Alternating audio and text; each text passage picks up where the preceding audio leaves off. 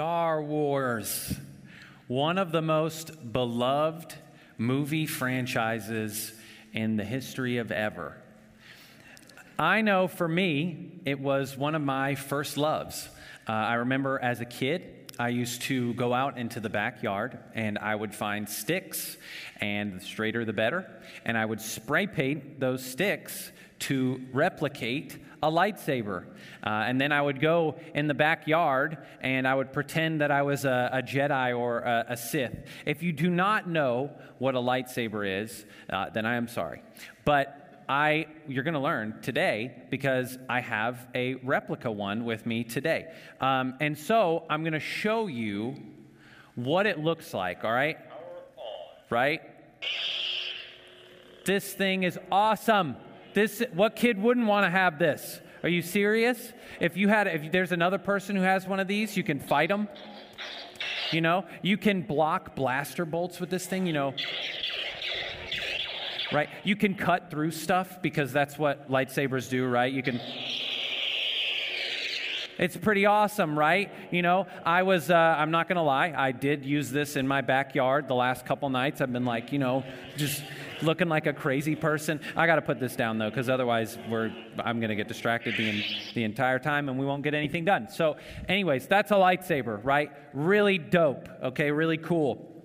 This clip that we just started with is actually the opening scene for the movie A New Hope. It's another Star Wars movie, but that is not the movie we're talking about today. The movie we're talking about today is Rogue One. And Rogue One is what happens directly before A New Hope. Rogue One sets up A New Hope, uh, it transitions very seamlessly. Our story for Rogue One, which is what we're talking about today, is uh, opens up with a prisoner in a prisoner transport vehicle where our main character, Jyn Erso, is a prisoner. And all of a sudden, she is rescued by a group of rebels, and the rebels are the good guys. But the problem is, she didn't want to be rescued, at least not by the rebels, because she wasn't a rebel. And just watch this clip. Custer! Hallik! Liana Hallik! Huh. Ah. You wanna get out of here? Hey! Move at me!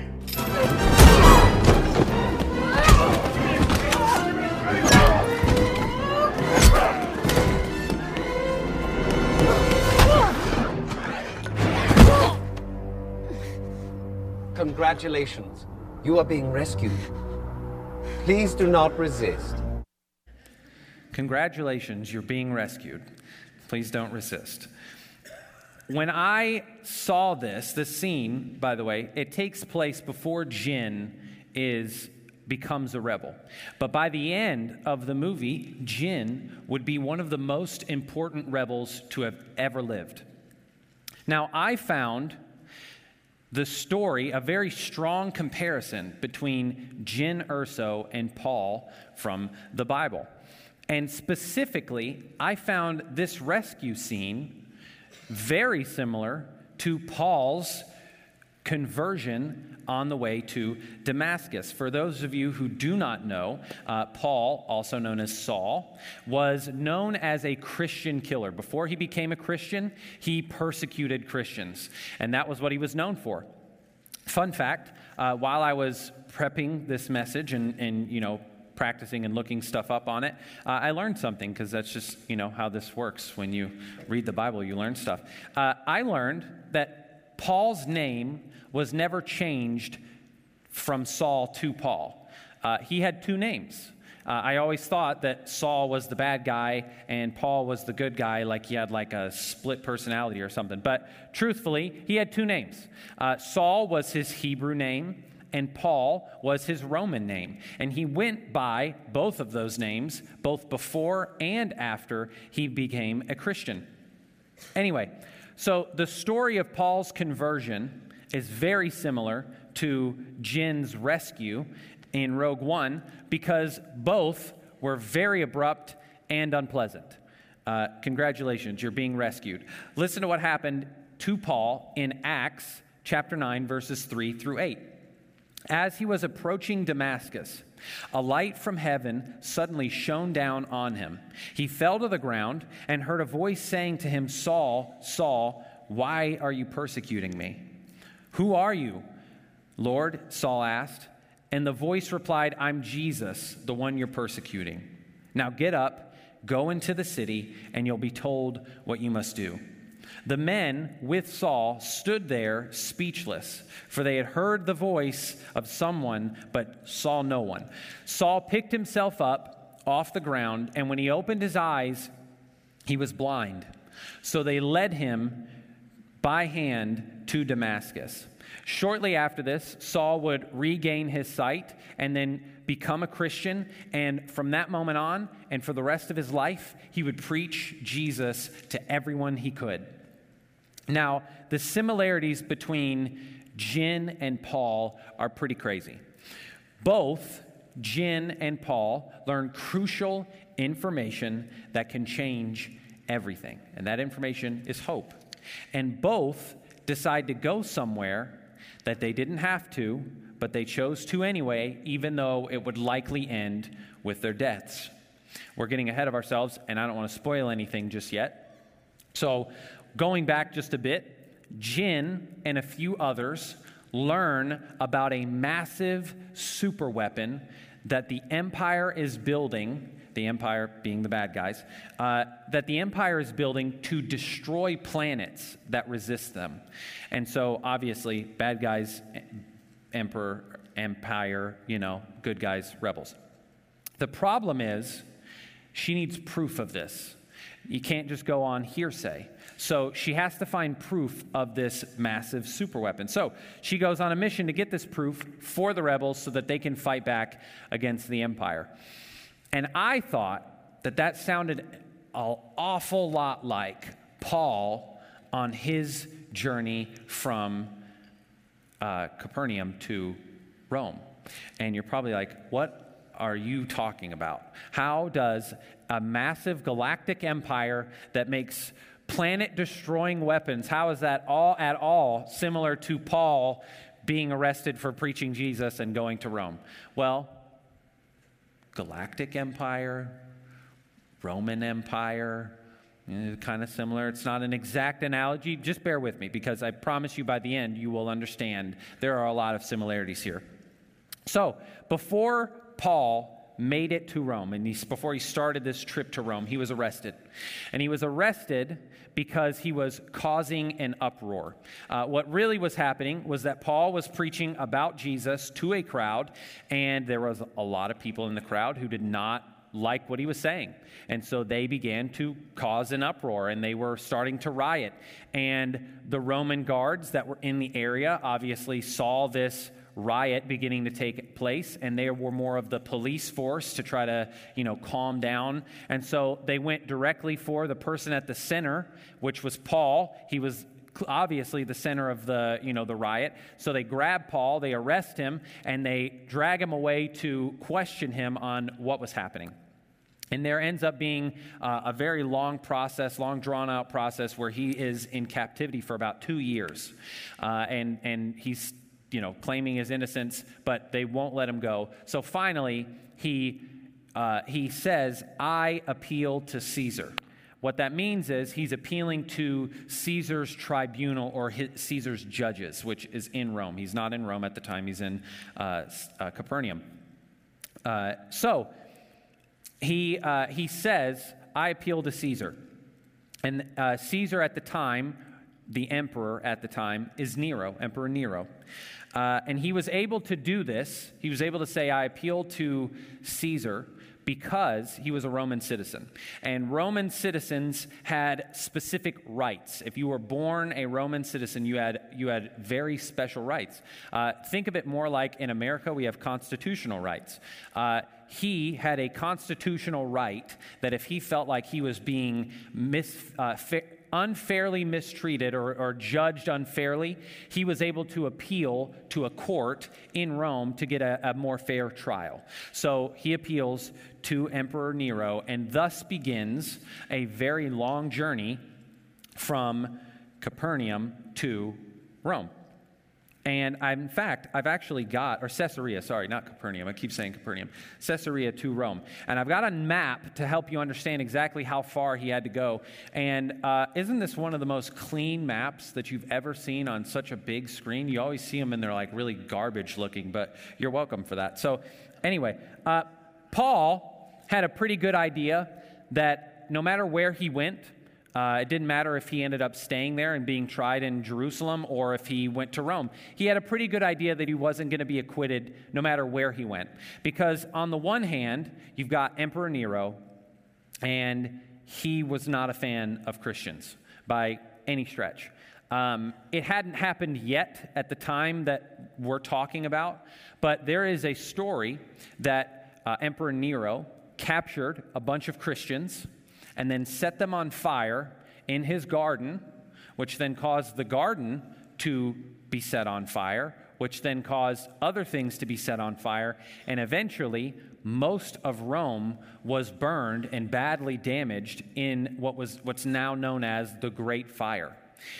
Nero then blamed the Christians for starting the fire, which the Christians responded by saying, We didn't start the fire, it was always burning since the world's been turning. Sorry, that was a stupid joke. Uh, if you're not a Billy Joel fan, then right over your head. But, anyways, moving on.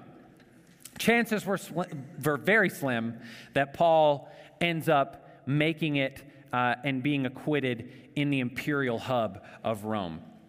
So, Paul also knew that if he went to Jerusalem, he's got even less likely of a chance of survival because of the corruption from the religious Jews. Uh, if you need evidence of this, see Jesus, the most perfect person ever, never sinned, ever, still convicted and crucified because of the religious Jews. So, one super important factor that I've yet to mention is that Paul wasn't afraid to die. Uh, he didn't make this decision based off of which one he thought would maybe make him survive a little bit longer.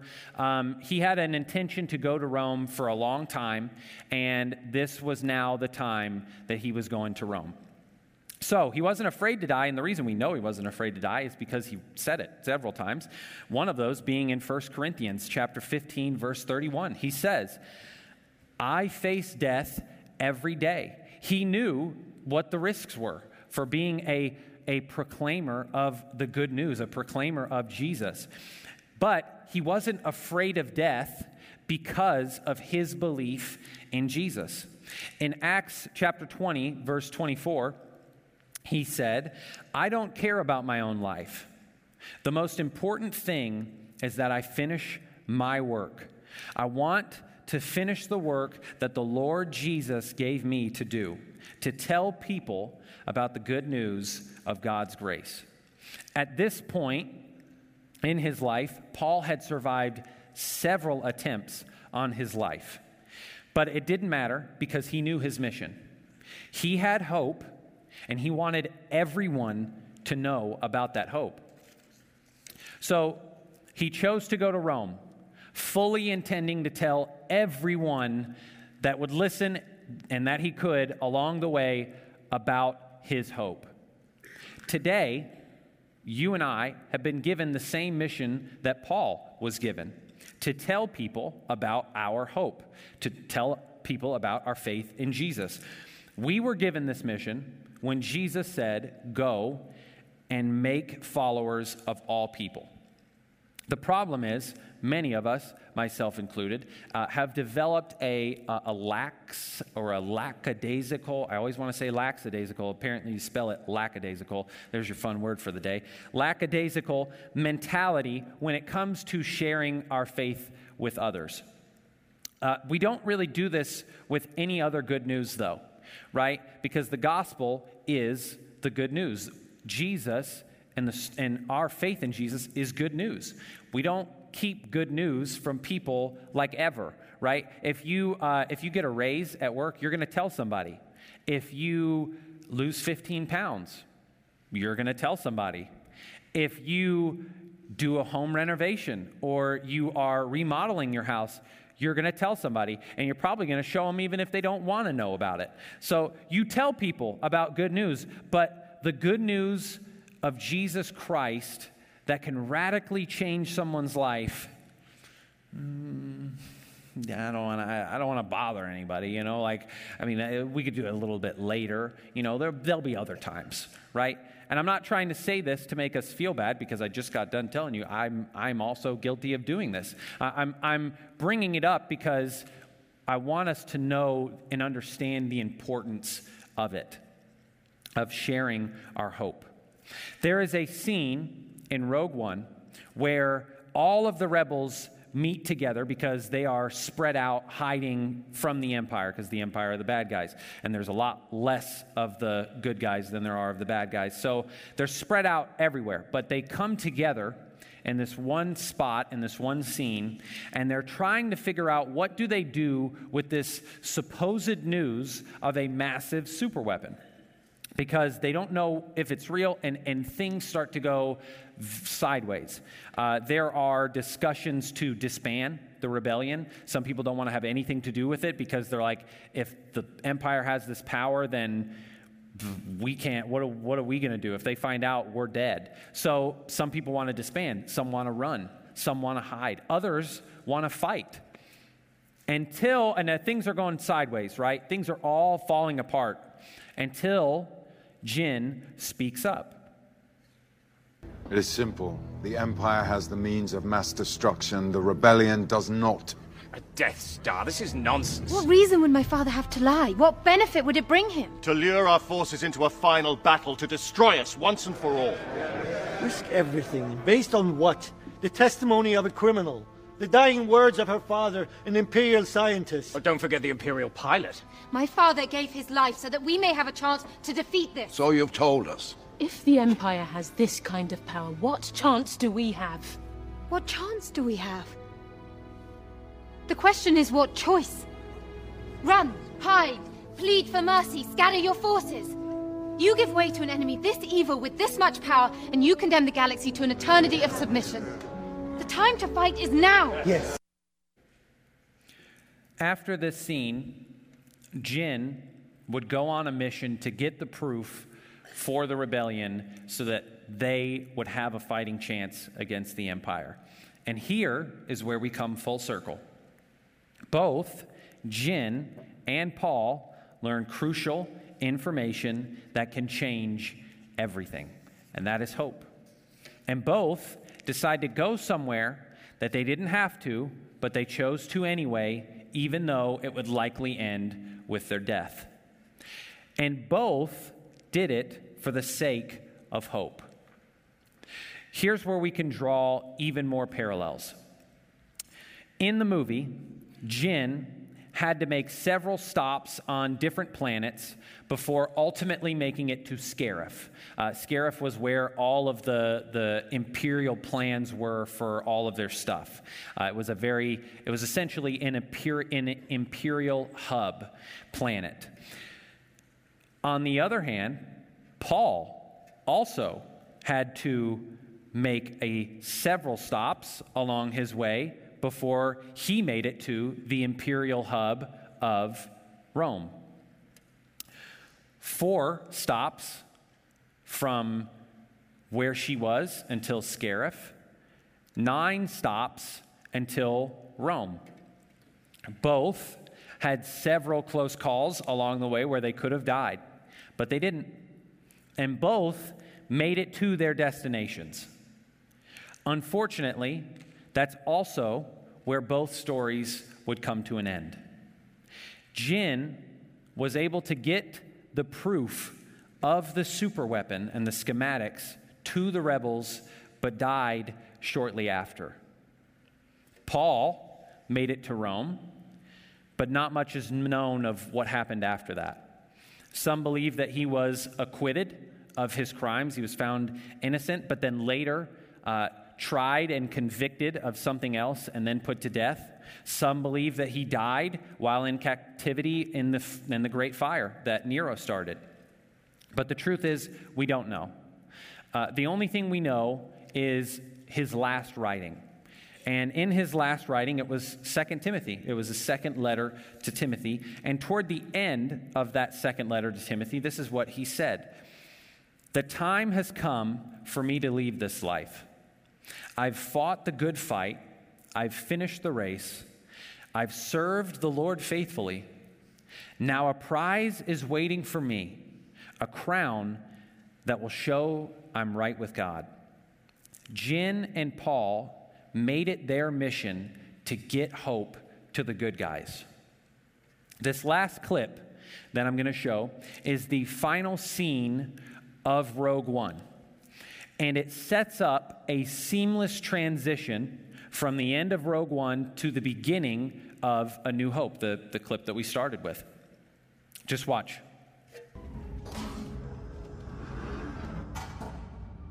Your Highness, the transmission we received.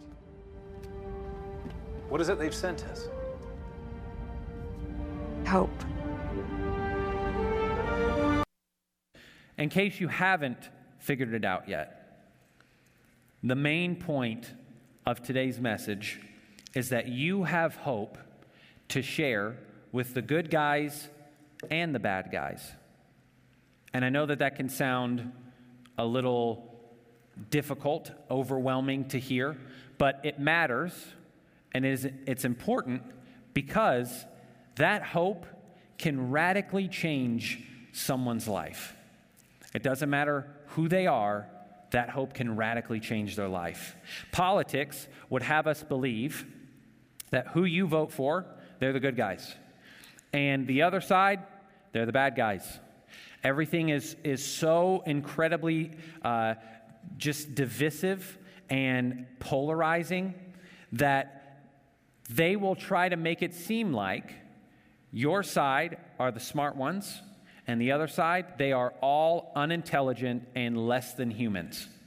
But that is not what we as Christians are called to think or believe. We as Christians are called to be followers of Jesus first, and everything else comes after that. We are called to love our neighbors regardless of who they vote for, regardless of what they believe. We are called to tell them about Jesus and tell them about our hope. This is so important. I believe that this is so important that I'm going to leave you guys with a, challenge. But you're going to actually have to participate in this. First service, they kind of just sat there, and I wanted to call them out for it, but it would have taken too much time. So, anyways, I'm going to give you guys this challenge. And the reason I will know that if you participate in this challenge is because I will see you physically moving. Uh, the challenge is this in the seat back in front of you, or next to you, or behind you, there is a sheet of paper. There's several sheets of paper. You can pick one out, whatever one you want, and take a pen as well. And I would, I'm going to ask that you take a sheet of paper, or if you have one already, that's fine, uh, and you write down. If you don't have a pen, borrow it from your neighbor when you know when they're done. I want you to write down one person, the name of one person that God could help you spread the hope of his son to this week. Just one person. Just one singular person. And if you can't think of someone, uh, you can wait because we'll have a moment where we're going to pray. Uh, I find that it, it makes it more real to write it down, makes it more permanent, makes it feel more personal if you write it down rather than if you were to try to simply remember it because I forget stuff all the time. So if you have something written down, you got something to look back on. So I recommend you write something down, you write the name of one person that you could help spread the hope of Jesus to this week.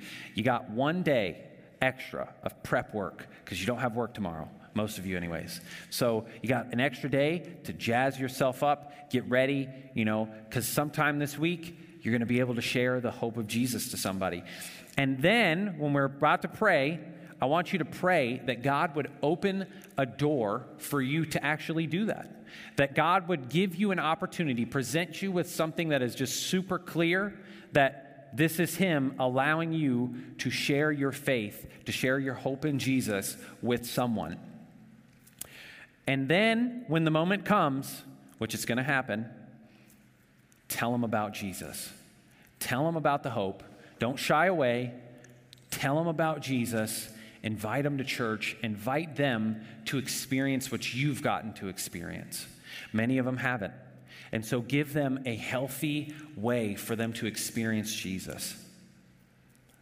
Let's pray. Heavenly Father, uh, I pray for each and every person that's in this room right now. I pray for each of the names that people have on their phones or in their minds or on their papers.